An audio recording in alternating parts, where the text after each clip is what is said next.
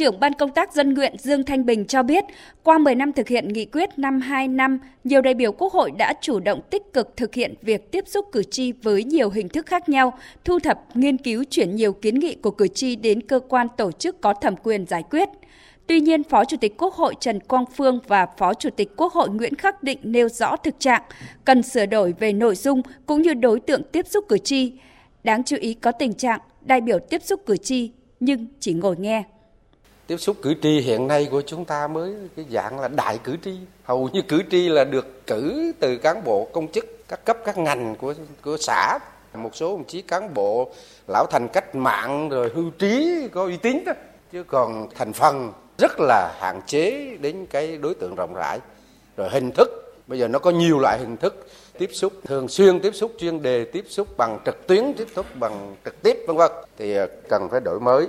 Rồi vấn đề tổng hợp tập hợp ý kiến kiến nghị cử tri, giải quyết và trả lời kiến nghị và giám sát việc giải quyết trả lời đó.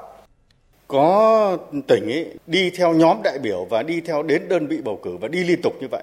Ba đại biểu ứng cử ở ba huyện là cứ dòng dã thay nhau ba huyện đấy thôi. Một đại biểu đứng lên thuyết trình, còn một người là vị trí công tác thấp thì có khi chỉ ngồi từ đầu đến cuối. Còn đại biểu to nhất thì đứng lên tiếp thu giải trình. Cho nên có những đại biểu đi tiếp xúc cử tri nhưng mà chỉ đi nghe thôi.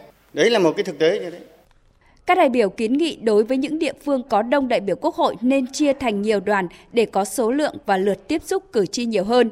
Đồng thời trong tiếp xúc cử tri chủ yếu tập trung vào các nội dung như đời sống học tập, làm việc, đất đai, các vấn đề thuộc thẩm quyền địa phương ảnh hưởng trực tiếp đến quyền lợi của cử tri.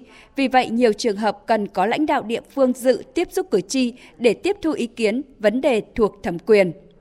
Tại phiên họp, Chủ tịch Quốc hội Vương Đình Huệ nhấn mạnh, đại biểu Quốc hội là người đại diện cho ý chí nguyện vọng của nhân dân ở đơn vị bầu cử ra mình và nhân dân cả nước chịu trách nhiệm trước cử tri và trước Quốc hội. Do đó, phạm vi tiếp xúc cử tri không chỉ đơn vị bầu cử mà còn ở nơi làm việc và nơi công tác. Trong cái tiêu chuẩn đại biểu Quốc hội cũng nói là đại biểu phải luôn luôn liên hệ chặt chẽ với nhân dân, lắng nghe ý kiến của nhân dân được nhân dân tín nhiệm. Và của luật tổ chức Quốc hội sửa đổi 2020 có nói thế này, đại biểu Quốc hội phải thường xuyên tiếp xúc với cử tri, tìm hiểu tâm tư nguyện vọng cử tri, thu thập phản ảnh trung thực ý kiến kiến nghị của cử tri.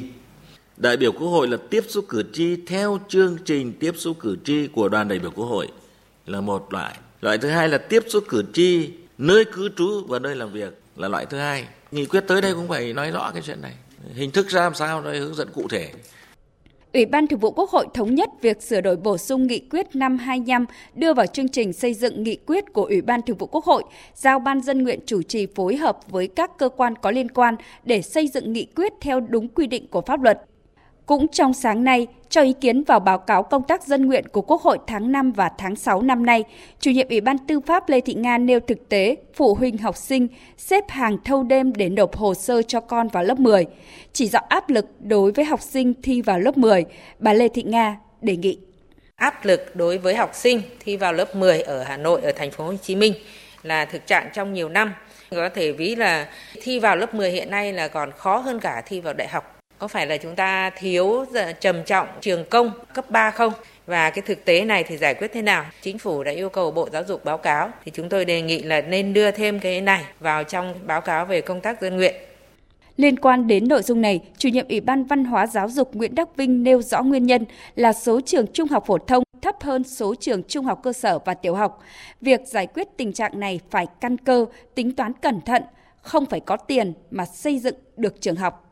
Ở Hà Nội, cái việc là đầu tư cho phát triển thêm cái phòng học rất cố gắng, đầu tư rất nhiều. Thì song song với cái chuyện xây thêm trường mới thì làm lại cũng nhiều, để nâng cấp, nâng cao chất lượng cũng nhiều. Cho nên là kinh phí nó cũng bị san sẻ đi. Cho nên cái phần mà phát triển mới là nó cũng chưa hết được cái tiềm năng đâu. Cái thứ hai cũng cần phải có cái quỹ đất để xây thêm cái trường mới. Và cái thứ ba là xây thêm trường mới, phòng học mới thì liên quan đến vấn đề giáo viên. Mà hiện nay thì biên chế giáo viên thì chúng ta không chế thậm chí làm theo nghị quyết là chúng ta đang giảm đi nữa. Những cái bài toán này nó làm cho việc phát triển thêm trường lớp là cũng không đơn giản. Không phải là cứ đơn giản là chúng ta bỏ nhiều tiền ra đã làm được, phải tính rất là cẩn thận, tính phân phối giáo viên.